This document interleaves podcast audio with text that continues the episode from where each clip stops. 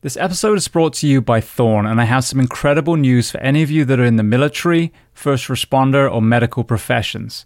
In an effort to give back, Thorne is now offering you an ongoing 35% off each and every one of your purchases of their incredible nutritional solutions. Now, Thorn is the official supplement of CrossFit, the UFC, the Mayo Clinic, the Human Performance Project, and multiple special operations organizations.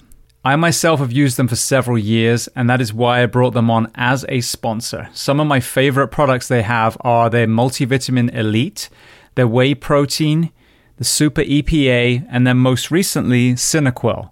As a firefighter, a stuntman, and a martial artist, I've had my share of brain trauma and sleep deprivation, and Synaquil is their latest brain health supplement.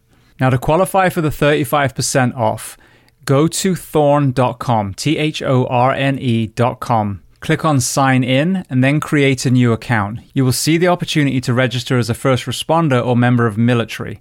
When you click on that, it will take you through verification with GovX. You'll simply choose a profession, provide one piece of documentation, and then you are verified for life.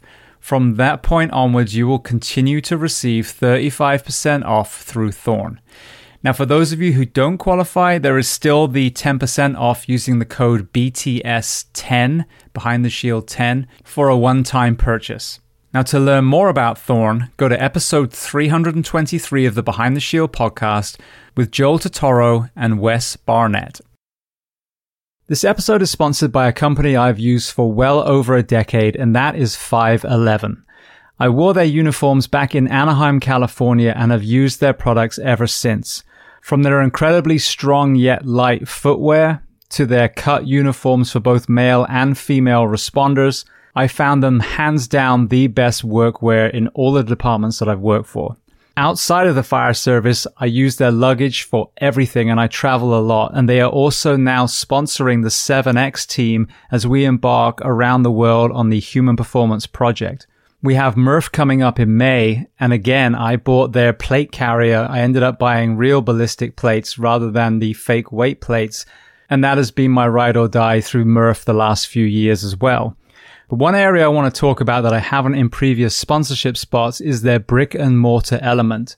They were predominantly an online company up till more recently, but now they are approaching 100 stores all over the US.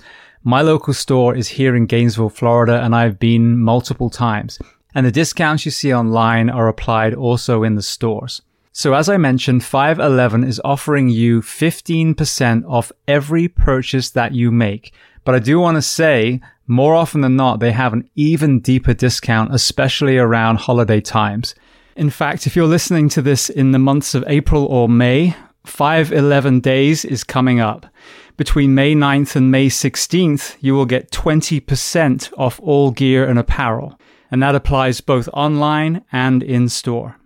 But if you use the code SHIELD15, that's S H I E L D 1 5, you will get 15% off your order or in the stores every time you make a purchase. And if you want to hear more about 511, who they stand for and who works with them, Listen to episode 580 of Behind the Shield podcast with 511 Regional Director Will Ayres. Welcome to the Behind the Shield podcast. As always, my name's James Geering, and this week it is my absolute honor to welcome back onto the show neurophysiologist Dr. Kate Pate. Now, you can hear my first conversation with Kate on episode 694, but in that conversation, we spent so much time on some really pertinent areas of her earlier life that we didn't get to the bulk of her current research. So in this second conversation, we unpack the world of breathing and the nervous system. So we discuss a host of topics from sleep hygiene to using the breath to get in flow state and everything in between. Now, before we get to this incredible conversation, as I say every week, please just take a moment, go to whichever app you listen to this on, subscribe to the show, leave feedback and leave a rating. Every single five star rating truly does elevate this podcast, therefore making it easier for others to find. And this is a free library of over 750 episodes now. So all I ask in return is that you help share these incredible men and women's stories so I can get them to every single person on planet Earth who needs to hear them. So that being said, I welcome back Dr. Kate Pate. Enjoy.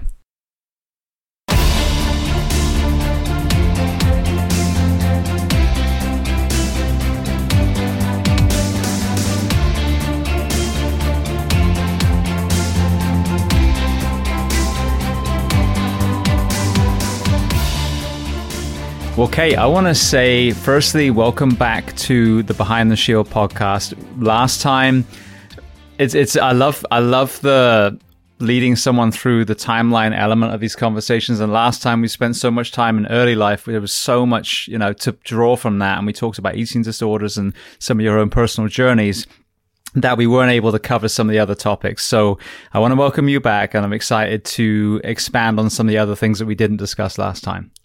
Yeah, absolutely. Thanks for having me back. It's always good to be here and have conversations about these things that are very near and dear to my heart, but also really important to the communities that, um, you know, are, are part of your audience. So the one area that I've had you know, guests on speaking about Dr. Belisa Vranich and Wim Hof and some of these are the elements of breath work. Now, you know, there's there's such a gamut of philosophies out there from, you know, the the deep relaxed breathing and the meditation space to the Wim Hof style breathing where you're hyperventilating. So I would just kind of love to open the door of, you know, what are the, the, um, arenas in the world of breath that you are finding are most beneficial to some of the responders out there? It's a really great question because, you know, we can, I think oftentimes the breath and breath work and breath practices get lumped into the category of um, down regulating activities or activities that are maybe promoting more of a parasympathetic nervous system state in individuals. And I think that that's really important for those of us who are at redline very consistently and need need to remind our nervous system how to downregulate and um, get out of that stress cycle.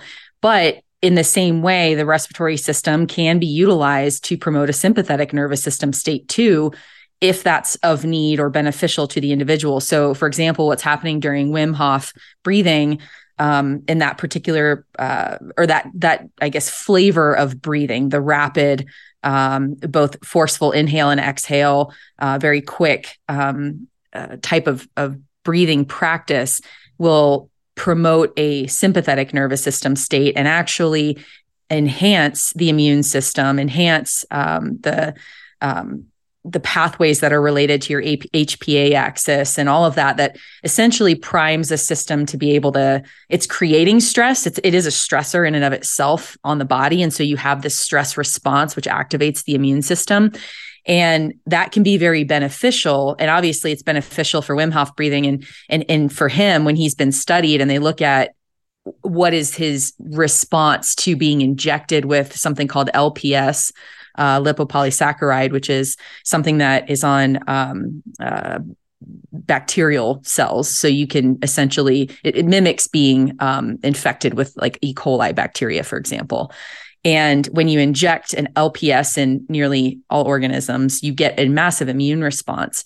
And um, it, it, was interesting to see in his case, post breathing, Wim Hof breathing, um, how this, how his response was uh, attenuated in, um, and what his symptoms were and how the symptoms were attenuated after being injected with this thing that should cause a very uh, subjective um, experience that is one of great discomfort and uh, you know you feel awful. So sympathetic nervous system activation in that scenario is a beneficial response but for somebody who is chronically stressed, I think the downregulating practices are are definitely more advantageous in the long term. And whichever one you practice, so whether it's Wim Hof breathing or that style of breathing, um, or something that's more uh, longer exhales and and slow deep breathing, you're really creating new neural pathways that are being reinforced. So again, the way that the brain works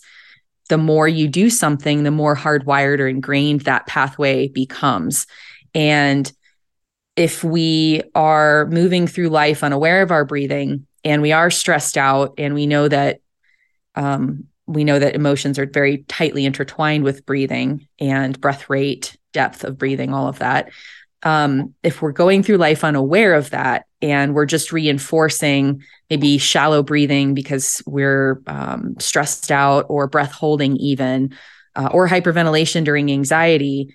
Those are the things that are getting reinforced. And so as we start to pay more attention to our breathing and then practice whether it's that slow deep breathing or more wim hof style those are the things that start to get more ingrained and um, become easier for us to access. And they can disrupt some of the um, more more chronic breath pathways that are linked with mental health conditions like anxiety for example. So you can disrupt the mental health outcome um, and the pathway linked to the the respiratory system by practicing some of these other um, uh, approaches to breathing. And there's a there's a ton out there. So we could talk about the different ones and the ones that i recommend the ones that i've seen be most useful for individuals um, if that's helpful and i apologize if there's a weird noise in the background because my dog is now chewing a bone no problem I'm, I'm sorry if there's some background noise here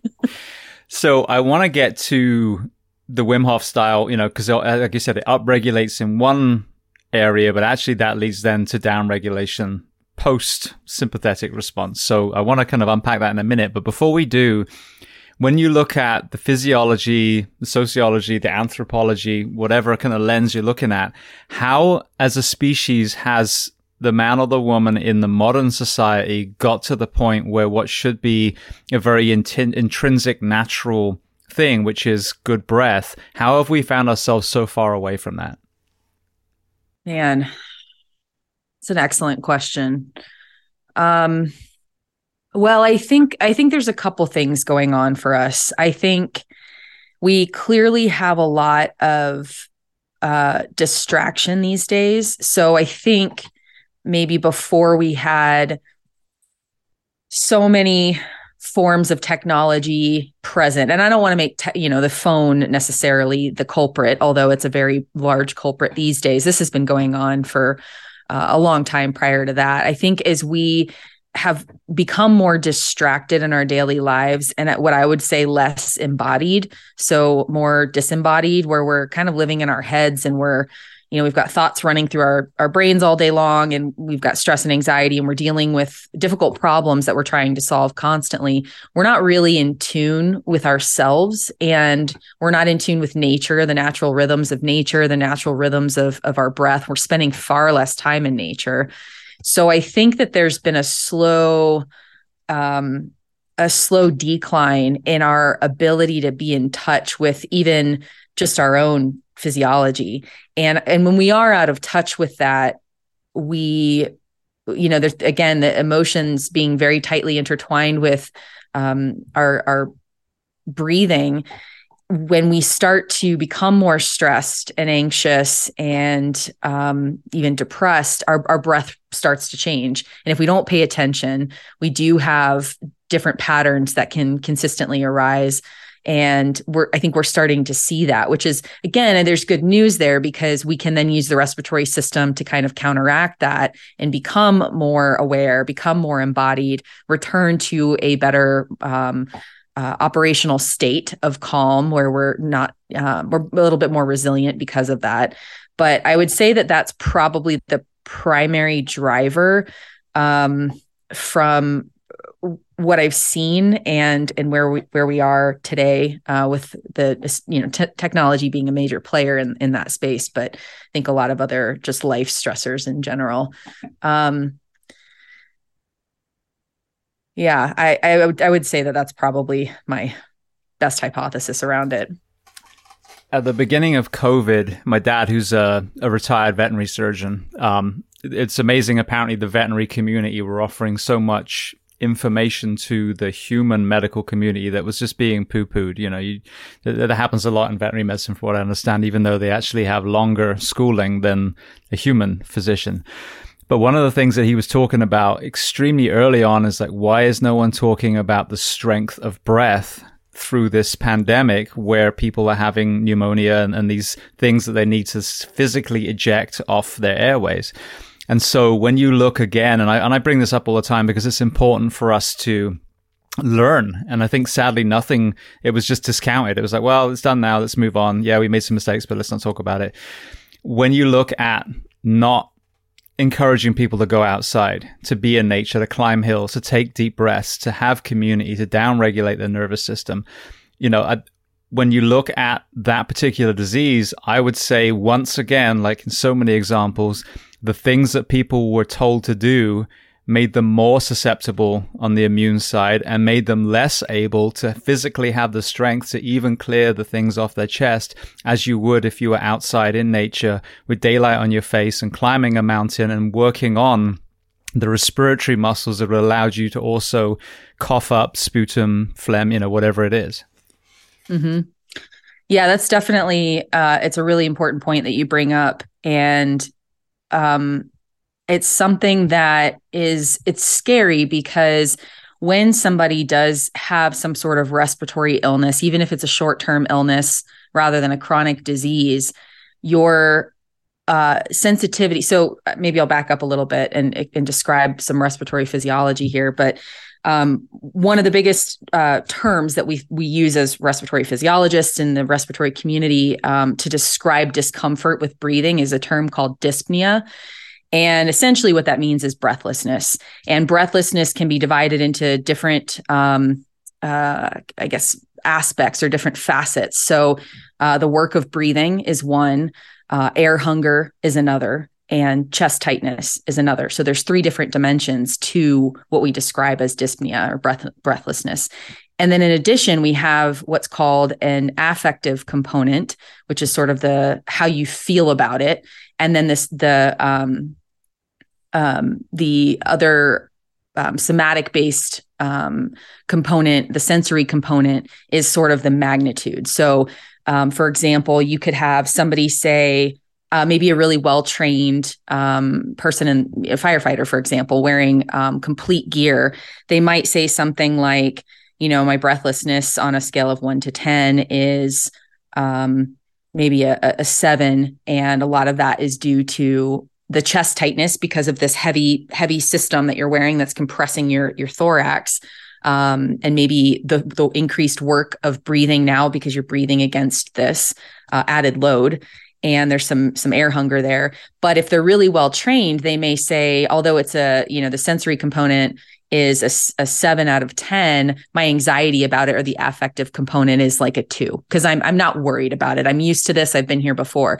But if you take somebody who is has never been in that situation and you throw the same gear on them and you tell them to go run up some stairs they might feel uh, maybe maybe the sensory component feels like a, a seven eight nine to them because they're untrained but then the anxiety around it could be like a 10 you know they may just feel like they're dying. And the the fear of suffocation is one of our strongest um, reactions as human beings as, as actually all all air breathing organisms. Um, we have this hardwired uh, airway protection mechanism that is very reflexive and the fear of suffocation and our uh, bodily response to that threat is is very very strong probably one of the strongest responses we could have.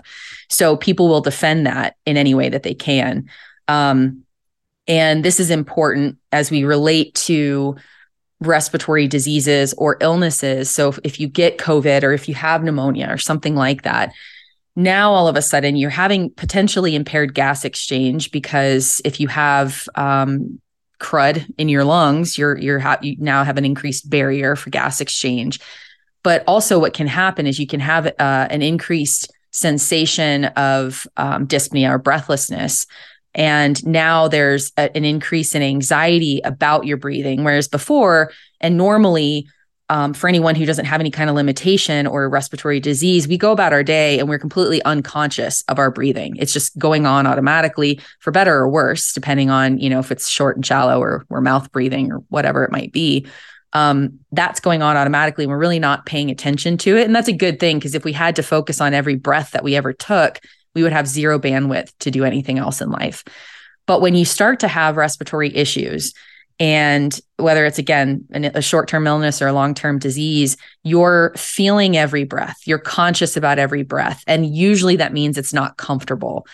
So now you have people who are uh, paying attention to their respiratory sensations, which are probably unpleasant. And the affective component of that could be one of anxiety or fear.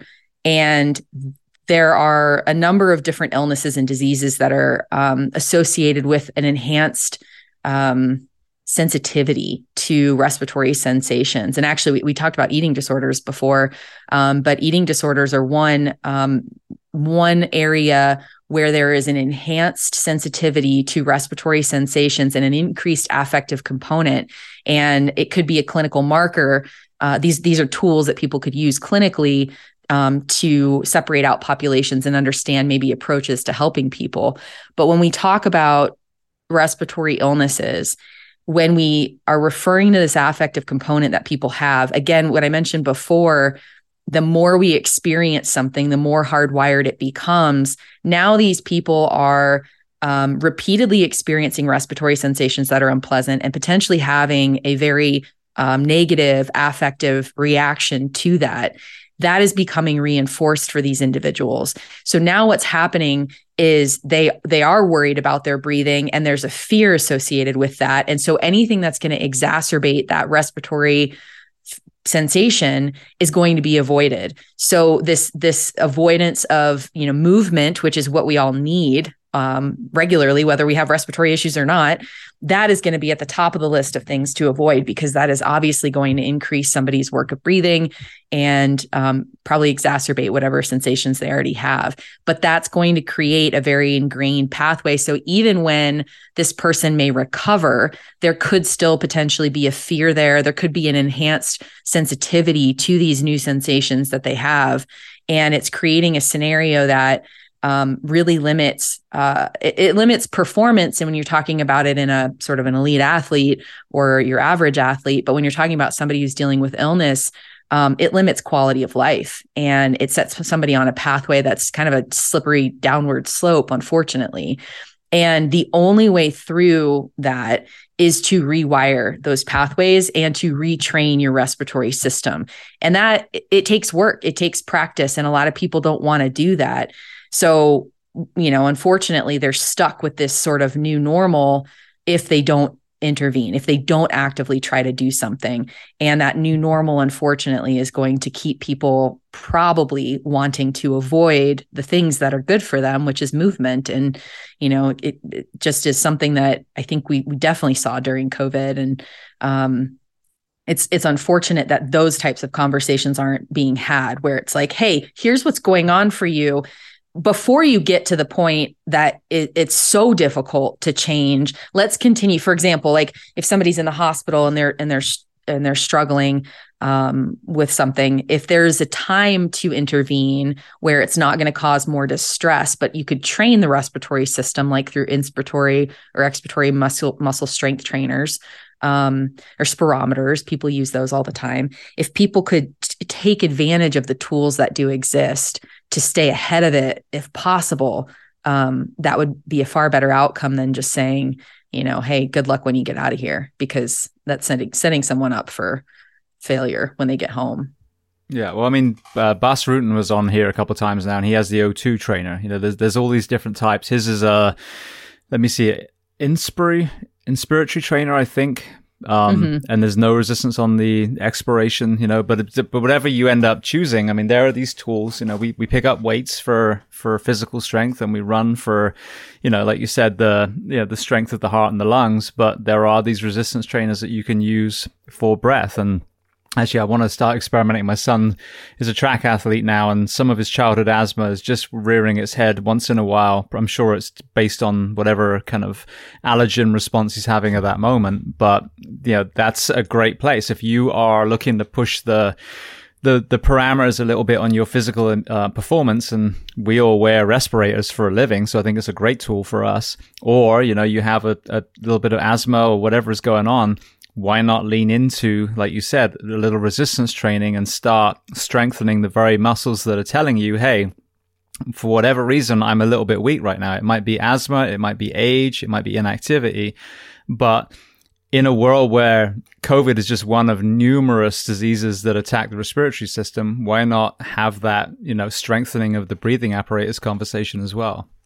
Mm-hmm. Yeah, I definitely recommend it for anybody who is wearing any kind of heavy kit, you know, whether it's uh, a ruck or plate carrier, um, fire gear, like whatever that might be, where you have added uh, resistance on your chest now that you're having to breathe against. You're increasing your work of breathing by having to lift weights essentially with your respiratory muscles upon every inhale. Now your exhale is passive and, and it'll obviously be very easy to exhale with all of that extra uh, resistance on your, your chest. But um, you know, an inspiratory muscle strength trainer for those populations could be really valuable and uh, decrease the the overall uh, work of breathing because you're strengthening those muscles. And so it is like it's weight training, you know, essentially for those inspiratory muscles. And we need that in those cert- certain circumstances. Um, it doesn't do much for endurance because our respiratory system is already built for endurance. So you can't really do much there but for strength training it's it's very valuable um, and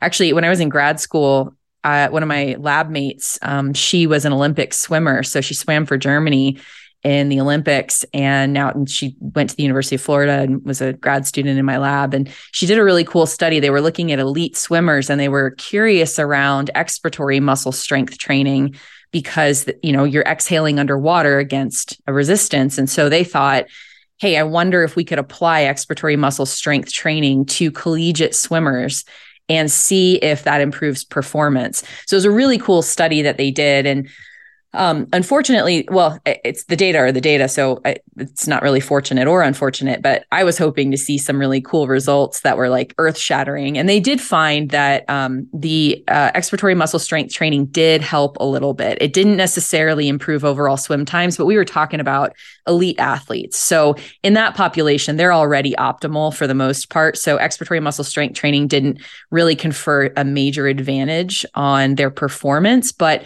as you mentioned, anybody who might be starting out at a little bit of a deficit or is working against harder than normal conditions, I think that could be a really valuable tool. Um, and and and again this is something that there's there's no negative side effect here. So why would you not just try it just to see you know? And um, i think there are some really cool protocols out there that are pretty easy to remember as well um, for for doing it. It doesn't take a lot of time. So um, yeah i'm a big fan so you touched on on this for a moment. There's, there's, kind of two ways of looking at it. Firstly, as you described, the um, well trained firefighter, we have this resistance, we have this um, you know, this weight on our chest. We have slight resistance through our mask. Um, but spending time in gear, you downregulate the anxiety to the point where you're able to thrive in a very, very uncomfortable environment.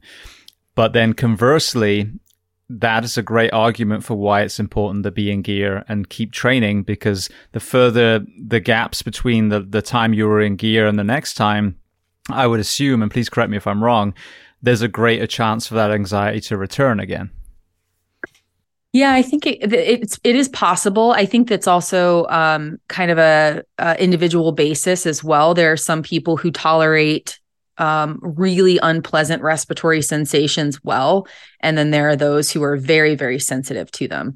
And um, there's been a lot of research trying to categorize who's who, like who fits into which category. And there's um, a lot of support around mental health conditions. So if you're already starting off with some sort of mental health um, uh, struggle. Uh, I mentioned eating disorders, but uh, anxiety prone, uh, dealing with depression.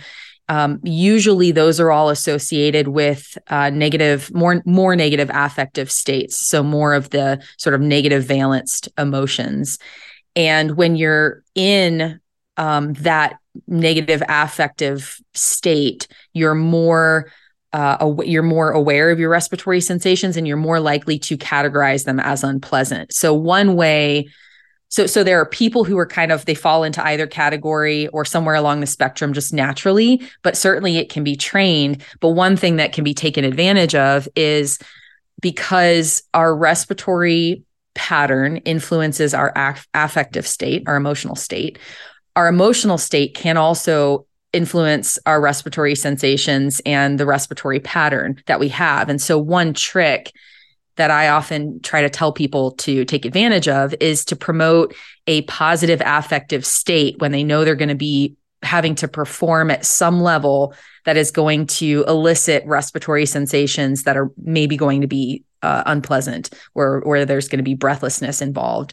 So the hacks for that are the ways to do that. I mean, for example, like at the gym, if you're going to go to the gym or if you're going to be outside and you're going to just flat out run as hard as you can and you're you're not going to stop for 30 minutes, you're just going to run.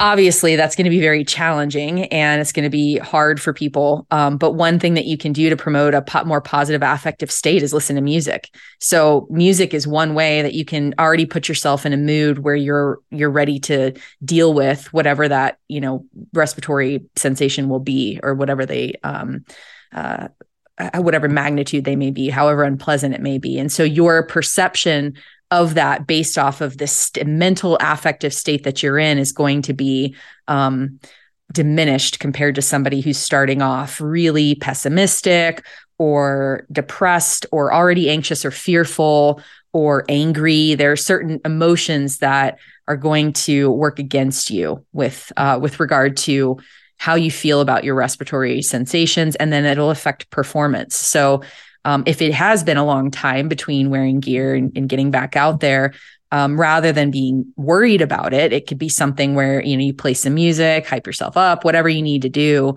um, to kind of uh, address some of that. And again, I can't tell you it may not be night and day a difference, you know, between the the two states, but uh, it may be noticeable noticeable enough that it makes a difference.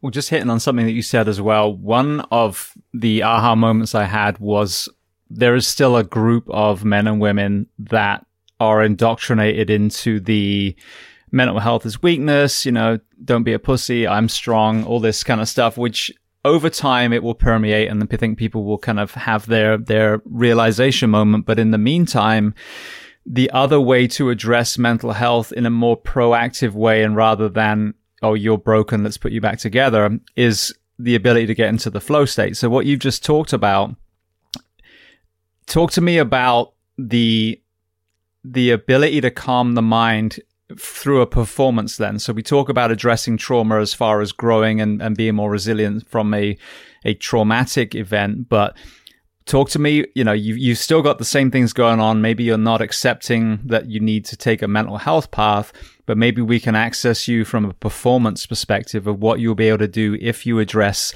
what will manifest as anxiety and depression. Mm-hmm.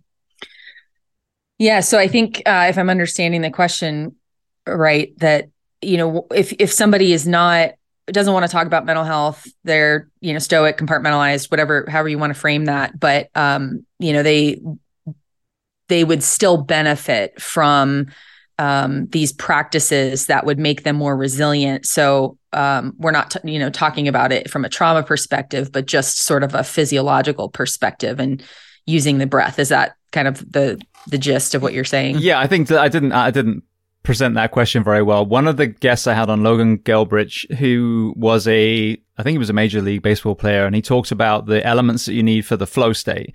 And the flow mm-hmm. state will be optimal when you are, you know, in a gunfight as a police officer and searching a burning building as a firefighter. So he said you need um, you know, the the thousands of reps, which hopefully as we deepen into our career, we accumulate you need a high level of stress, which obviously that's there in, in our profession. But he said you need that calm mind. But that busy mind, you can never get mm. into that flow state. So I for see, me, yeah. that's the kind of performance side of exactly the same thing, breath work, meditation, all these things. But if you are not thinking about addressing trauma so much, then we can get you to start looking at the performance element of optimizing your performance as a firefighter or a police officer using basically the same tools. Yeah, absolutely. And breath work is, I mean, it, it really is one of the most powerful things. And I think a lot of people overlook it or they kind of discount it as being too hippie or hokey. It doesn't work. It's too simple to have an impact, but it is literally the most powerful thing that we have at our fingertips that can have an immediate response on our, our, our physiology, our, the state of our being. And if you can utilize that to calm the mind or cultivate as much calmness as you can in a very high stress situation, you're definitely creating a scenario that is more conducive to being in, in a flow state and, and high performance and all of that. Um, and everybody's going to have a slightly different protocol that works best for them. Uh, again, kind of going back to what I mentioned at the very beginning, anything that's going to be more calming and down regulating for most people will be more likely to have a positive effect. But I'm sure there are people out there who do um, different types of breath practices that are more um, geared towards sympathetic activation that for them feels like it's the appropriate thing to do right before they perform something, uh, especially if you need to be alert and you don't want to. I mean, obviously, you're not going to be falling asleep if this is a high stress situation, but um, but down regulating practices typically are going to be more beneficial for people who are kind of spinning out with anxiety, and those could be a, long-term breath practice um, that you you know you you cultivate or you you do every day you engage in every day. It could be re- just prior to whatever the activity is and and that's the only time you you utilize it.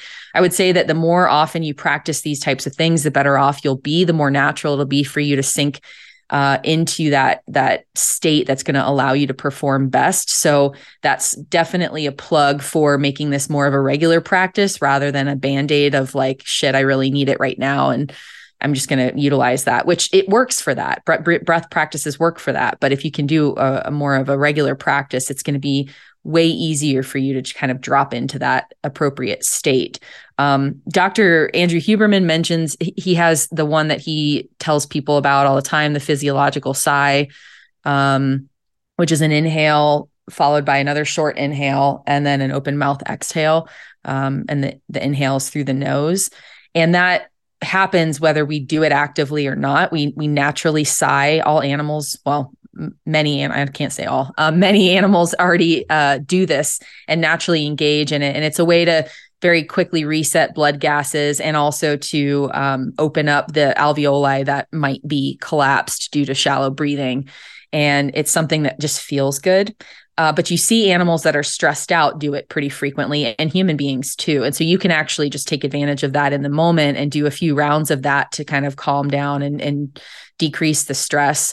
Um, there are other ways that you can do that. Just anything that prolongs the exhale. The exhale is always going to be more parasympathetic um, oriented. So anything that you can do while breathing out longer through the exhale is going to help. I often do that when I'm stressed out. I'll kind of purse my lips and blow out through my mouth when I exhale. And it's a friend of mine, a clinical psychologist, she calls it hot soup breath. And it's like you're blowing, uh, blowing on the hot soup, but it feels really good. And I catch myself sometimes when I'm really stressed doing it throughout the day. And I'm like, wow, there I, there I go again. I must be really stressed out because I've, I've done this like exhale like 10 times in the past two minutes. So uh, it's a good indication of kind of how you're doing mentally as well. Um, so that's something else that you can do. And then there's also, I think I might have mentioned this before on the last podcast, but resonant breathing is something else that is very powerful at activating the parasympathetic nervous system and promoting uh, increased heart rate variability, which is a, a beneficial um, physiological marker. So that's something else that you can take advantage of. And um, there is going to be a specific rate for each person that is optimal. But for anybody who doesn't have a heart rate monitor and uh, a little app that can show you your heart rate variability in real time, you can think about it as like a four second inhale followed by a six second exhale. And that's usually pretty accurate for most people. Um, but those are ways to like those are the top three ways that in real time you can ab- absolutely calm calm the nervous system down and promote a state where um, whatever you're doing next or whatever you're doing while you're doing that breath practice is going to be uh, potentially more optimal and easier to engage in that in that slip into that flow state see when you were talking i was thinking about the numerous times that I would do conscious breathing on the way to a call. And then when you talked about, um, you know, some people upregulate, some people downregulate, the real kind of aha moment again, when I'm thinking about it is we respond to, you know, in a busy station, 10, 15 calls a shift. So that's a lot of times that those, those alarms go off and 80% of them 85 are going to be somewhat non-emergent. They're emergencies, you know, we're responding to them, but are they really, you know, seconds count, someone's going to die kind of calls? Most of them not. So mm-hmm. what'll happen is you go through, okay, a rolled ankle, tummy ache, you know, difficulty breathing, whatever it is, but it's non-emergent. And then all of a sudden, pediatric, you know, code or, you know, house fire or, you know, extrication. And now all of a sudden, that same response. And now you've gone from zero to 100 simply by what a dispatcher has said and what's popped up on the computer. So you've got this absolute massive uptick. And I think that's why this is such an important thing. Once you shift from first to fifth, you know, in like point whatever of a second, your body like this throws a thousand things at you. Okay, now I've got to think about my, my pediatric drug calculations and, you know, have I got the right pads in my aid? You know, all these different things. And so then calming that, all those you're going to screw it up thoughts, basically that imposter syndrome to get back into being present again. You know, you've done the training, you checked your gear, just mm-hmm. let this call pay out. So I think that's what really worked for me is like getting getting back into that state as though it was non-emergent, even though it's emergent, and clearing that mind of all the what if scenarios that play through your head. Mm-hmm. Yeah, the the the runaway thought thing is is really challenging for a lot of people to deal with. Um, in that in your profession and, and others as well. I, I just came off of a retreat working with um, some active duty uh, special operators and a couple of retired, so veteran um, folks from the SOF community, and uh, whether they were active duty still or now moving on and, and retired you know there's a common theme of just these these runaway thoughts of just my my mind won't stop and there's just so much going on and you know it could be a, a very minimal thing that's happening in front of me but my mind starts to race with it. And then it's you know got to it's making it out to be bigger than it is in some cases. Um, which again like to your point obviously it, these are really high stress and high risk situations. And so it makes sense that somebody would go to that high level like red line. Um, it, it's not like uh, something minimal um, and i'm not trying to minimize that but regardless I, I guess re- what i'm trying to say is regardless of whether it's something minimal where you have runaway thoughts and then you're planning contingencies or it's something dire and that's an appropriate response but you can't stop the that maybe the, the the fear the self-doubt the the whatever um, either scenario, the the most effective way to cut through that is breath work. It's giving your brain and and your you something else to focus on that is quieting the thoughts and and if you can't sometimes in my experience with myself you know there have been times when breath work doesn't doesn't quite do it where i'm trying to quiet that that monkey brain and the doubts and and whatever is coming at me um, and the breath work doesn't the normal breathwork practice doesn't quite do it. I'll end up creating, I'll either hum or I'll create some sort of word that like a repetitive word or a mantra or something like that that I'll either say or I'll I'll say it out loud or I'll hum to myself or I'll, you know, say it as I'm exhaling. Um, whatever that is, it's giving you something else to focus on. So if the breathing isn't enough, think about a really pleasant word or hum or you know yogis say om you could do whatever but it's just one more layer, uh, one more tool to add to the practice um, because it's, it is really challenging for some people. So we touched on Wim Hof earlier. Um, I had Wim on the show. I mean, I've I've tried his cold showers and, and breath practices, and it's interesting because I think there's times where the cold shower thing almost exasperates the the high stress level that I have. So the down regulation works a lot better, and other days it's the opposite. But talk to me about how stimulating the sympathetic response, whether it's with or without cold immersion as well, can then lead to a better downregulation in parasympathetic. Yeah. So the way that the way that I understand that to work and the way that I frame it for other people um, with that kind of breathing, it it essentially create so it does as i mentioned it ramps up your sympathetic nervous system and your hpa axis which you know is part of your normal stress response.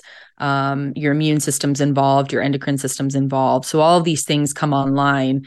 And in the short term all of that is enhanced. And um, you can that that in and of itself makes somebody more resilient to further stressors. Their body is essentially online and activated and ready to handle whatever comes at it. So it's a very good thing. Um, once that stops, um, you know, as far as it's not like you slip back into just a parasympathetic dominant state, but your sympathetic nervous system and that sympathetic drive and your stress response does come down afterwards. It's not going to stay elevated. And so that post post period, post activation, um, you are going to be slipping back into a more parasympathetic dominant state, but the sympathetic nervous system's still going to be online. There's never, it's never all or nothing. They're both kind of seesawing back and forth. Um, as far as how that promotes maybe a more parasympathetic dominant state regularly throughout life. I don't know what the pathways would be for that. It does seem to happen though. It seems like people who do engage in those practices where they are enhancing their stress response on a regular uh, basis actively, where it's the, in their control, um, they do seem to be m- more um, I guess maybe their default state is more parasympathetic dominated. Um, so I, I, don't know what that path could be, but I think maybe there's there's something there with agency and having it be within your control that can be helpful when you when you have all of this stuff happening to you and your perspective is that it's out of your control and you're stressed uh, maybe not on purpose because of everything that's happening that's um, that leads to long-term depression of all the all of the things that I mentioned with your sympathetic nervous system and your HPA axis and all of that, your immune system. Over time, chronically, when it's out of your control and, and there is no shutting it off, all of that stuff gets shut down. And so your immune system's impaired, your endocrine system has gone to shit. You know, there's a lot of things that end up happening negatively when you don't turn off that that stress response system.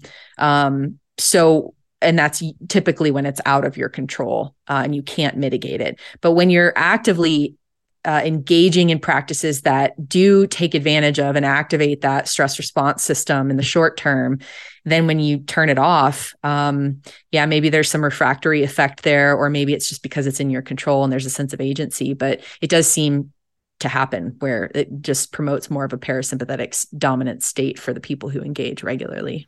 And there seems to be some element of truth as far as the absence of stress in modern society. I mean, I'm sitting here now in a climate controlled house with a roof and windows. Um, and the ability to add this acute amount of stress and almost like reset whatever, like you said, whatever the pathways are, reset the body the same way as you would if you got banged out and it was an actual structure fire and you go in and it's hot and you're sweating and you're exhausted you know, then you're loading hose and you're hydrating. That would be the same kind of thing, an acute response with, you know, an appropriate response. And then in the shower, you know, you'd be tired and hopefully sleep better that night. But the number of times that we get, it's, it's a fire. It's, oh, actually it's not. It's, you know, it, it was a sprinkler on the side of the house, you know, whatever it was. And mm-hmm. so we mm-hmm. go from 100 to zero again. And especially dispatch, they sit in a, in yeah. a computer room hearing, you know, getting all these stress responses, but not having any way of actually having a physical manifestation to offload the stress that they just took on. So it seems to me that maybe there's a, there's a, a kind of replication of what a real life stress event would be out in the real world. And if you're getting lots of those, maybe you don't need to jump in an ice bath and, and film it every time. Um, you know, so so that's kind of what I'm pulling from it. Is is it kind of replicating the very stress that is absent in a lot of our lives?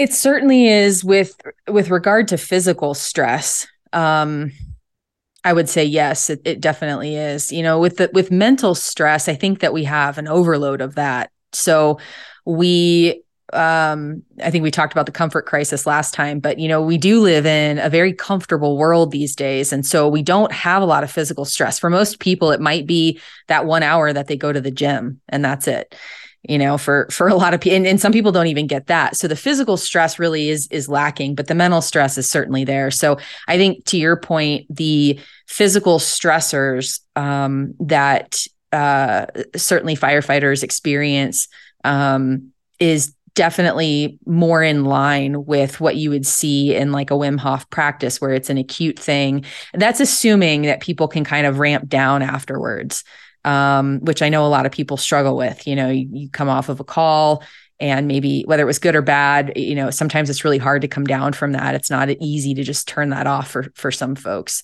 so um, if you can then that sort of peak and then and then ramp down is um, pretty healthy and and we need that we do need stress in our lives but um, the chronic stuff and the inability to control it or do something about it really is um, it, it's very uh, it's the root of a lot of mental health, physical health conditions that are unhelpful. So it, it's worth if if if there's anybody listening to this who's like, man, that's me. I don't really know what to do about that. I mean, it is probably one of the best things you can do for yourself is figuring out how to um, cultivate practices that help you deal with that.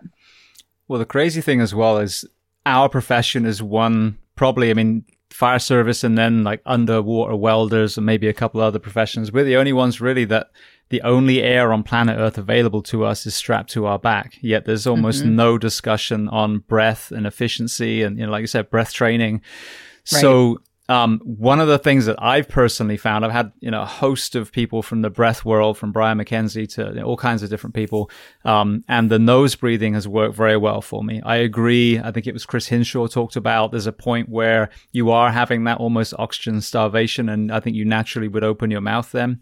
But mm-hmm. up to that point, as long as you can, I find that nose breathing. So if I'm climbing stairs to go to a fire, I'm going to try and keep my mouth closed as much as I can. Now, if I got to force a door and drag someone out, I may be reverting to, to open mouth breathing. So what's your, what's your whole kind of position on, on nasal breathing, when to use it, when not to use it?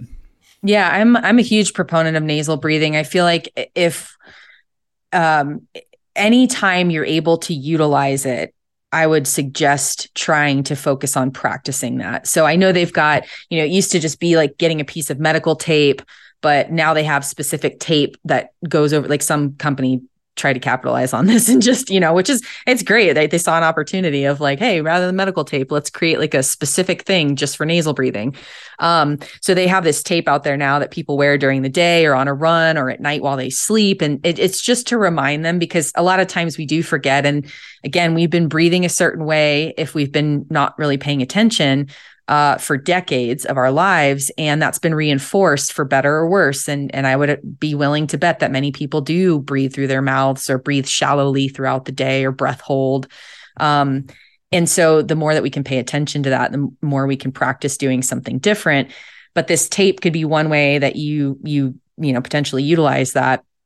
Um, but there are a lot of benefits to um, to nasal breathing, and I would suggest for folks to try to do it as often as possible and while they're recreating as well um, you know or, or training um, there's a lot of opportunity to practice it and see where your thresholds are. And the more that you practice it the better at it you'll get. It may be very uncomfortable at first um, but for people who really struggle with it if nothing else try to focus on at the very least doing nasal breathing for the inhale and there's been some research that came out recently. Um, we've known for a while about the um, inspiratory uh, effect on the sympathetic nervous system and then the expiratory effect uh, on the parasympathetic nervous system. But nasal breathing seems to enhance that. And people have been um, trying to understand what those benefits might be. But some of them even come down to so as the as you breathe in, uh, especially through the nose, during nasal breathing. Um, there's an enhancement of sympathetic nervous system activity. There's an increased sense of alertness. There's an increased sense of um, uh, attention, attentional awareness, learning, and even potentially memory consolidation. And that's all during the inhale. Now, you're not going to learn. Uh, a really complicated new concept in one breath in but if you're focusing on you know repeating certain certain parts of that concept as you breathe in over time, you definitely could enhance learning. And that's something that is being actively explored in the respiratory literature uh, and research currently. So that's one aspect. So, if nothing else, try to breathe in through the nose. Um, and if you're struggling with both inhale and exhale, um, then you know open mouth exhale is okay but um, you know certainly try try to do it through the nose if you can. But if you can only pick, pick one cycle definitely inhale through the nose. Like when i'm stressed out like i mentioned before i'll do an inhale through the nose and then exhale like through the mouth with the pursed lips or whatever that might be. Um, so you know if you're doing it for stress purposes an open mouth exhale sometimes feels really good. But um, I think it, there's a lot of a lot of benefits. If anybody has read James Nestor's book Breathe, um, I think it's Breathe or Breath. I can't remember now. I think, I think it's Breathe. Breathe, yeah. Um, but he has some some great points in there as well about about nasal breathing. Um, so I try to do it whenever I can, and certainly when I sleep. I've tried the um, uh, medical tape And I kind of have gotten to the point now where I, I feel pretty well trained that I don't need that. But I will catch myself throughout the day. Uh, and even when I'm working out where I'm mouth breathing and I just try to pay attention and, you know, switch it up. But can be can be challenging. Yeah, no, I had uh, Patrick McKeown on, who I think is one of the the actual kind of founders of that whole practice. I mean, from you know outside of you know hundreds and hundreds of years of yogis and things, but in modern modern science, um, and he has, as far as I remember rightly, he has a a history of of some sort of respiratory issue and allergies and all those kind of things, and that was and it was very very ill as, as a young boy. Um, when I actually started doing it, and, and you hit on a good point about gradually um, kind of leaning into it because you get that oxygen starvation anxiety when you first do it.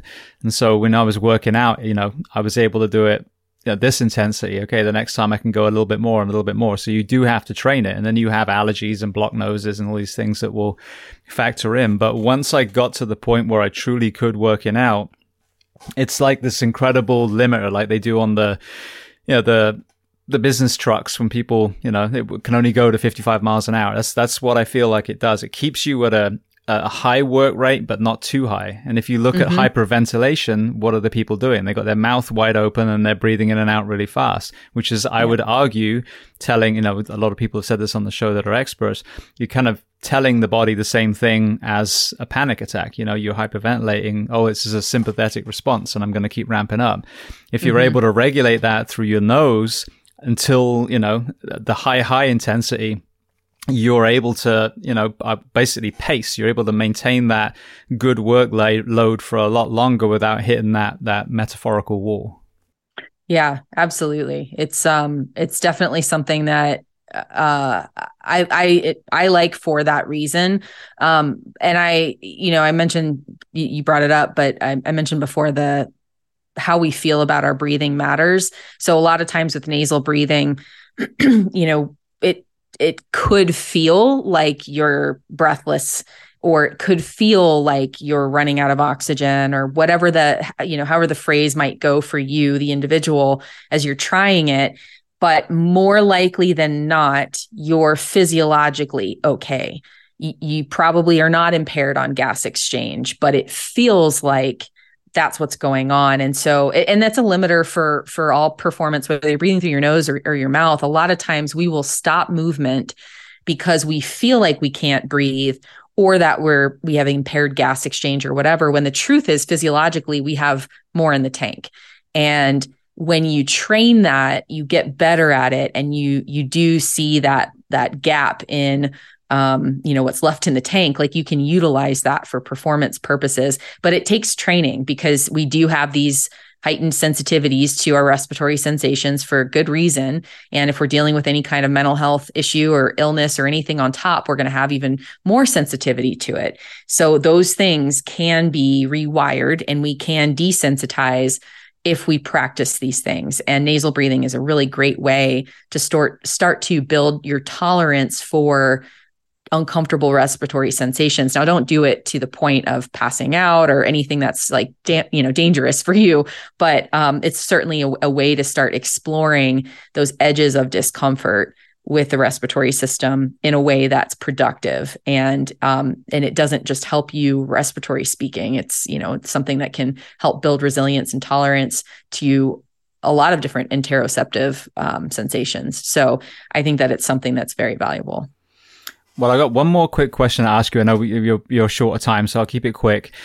Um, there's a one of the gym owners of the CrossFit gym that I you know coach at and train at. She was a swimmer for a long time and and is one of our best athletes. She has this poker face the whole time. She seems to pace really well. Um, so when you look at the the high level swimmers that you've looked at, what is it about their breath control and maybe overcoming that anxiety that makes them so successful in and out of the pool? And then at the second part of that question, I had I heard someone say, "Well, nose breathing is is rubbish because swimmers breathe out their nose." So what would be what would be the kind of counter to that as well? Oh, it's a great question. Um, regarding the latter question or the latter point, um, yes, swimmers breathe um, in through their mouths and out through their noses potentially um, if that's i think that's maybe the majority of how how people swim. Um, but they're only doing it while they're swimming. I mean the rest of the day they're not breathing that way. So i don't think that that that argument holds water uh, no pun intended. um, if they were underwater all day and that's how they were breathing, I'd say that there would definitely be some neuroplasticity going on and uh, a, a, rewiring of of their respiratory pattern uh, and kind of how they're breathing because of that. But I, I don't think it would impact um, in a major way. Uh, as far as what makes them great at that or maybe the swimmers being more resilient you know i i i have no idea um there's probably a number of factors there that are contributing to that person's ability to handle um discomfort in a way that's you know like i mentioned the affective component just isn't there for them. So the sensory component i mean even even the sensory component may not be as as large in magnitude for that person. So you know they may not feel like the respiratory sensations are really that great. And even when they they are they may just not care. And and what is that? How how does that uh, develop or is there something that's associated with that physiologically speaking? I mean do they have a larger lung capacity or um, you know in, increased strength in respiratory muscles? It's so hard to know. Um, but I think that's a it's a really great question because I'm sure a lot of people would love to know what makes those those athletes uh, perform like they do. But I would say that they probably do have some sense of diminished sensitivity, and not in a bad way, in a good way that allows them to tolerate more. Beautiful. All right. Well, then, for everyone listening, Kate, where are the best places to find you online? Um, I would say these days probably Instagram. Uh, I'm at Doc Pate, uh, D O C period P A T E, and then uh, on LinkedIn as well. And then um, you can email me if you have questions or are curious. Um, Kate at thisisthewayback.com. Brilliant. Well, I want to thank you so much for the second conversation. I know we're going to let you go now, but uh, the last time we had such a an amazing kind of dive into some pretty important conversations that I hadn't had on the show before. But I'm glad now that we were able to explore the world of breath and breathing. Because as I said, if there is a profession that really needs to hold this near and dear, it would be the fire service. So thank you so mm-hmm. much for being so generous with your time yet again. Yes. Thank you so much for having me.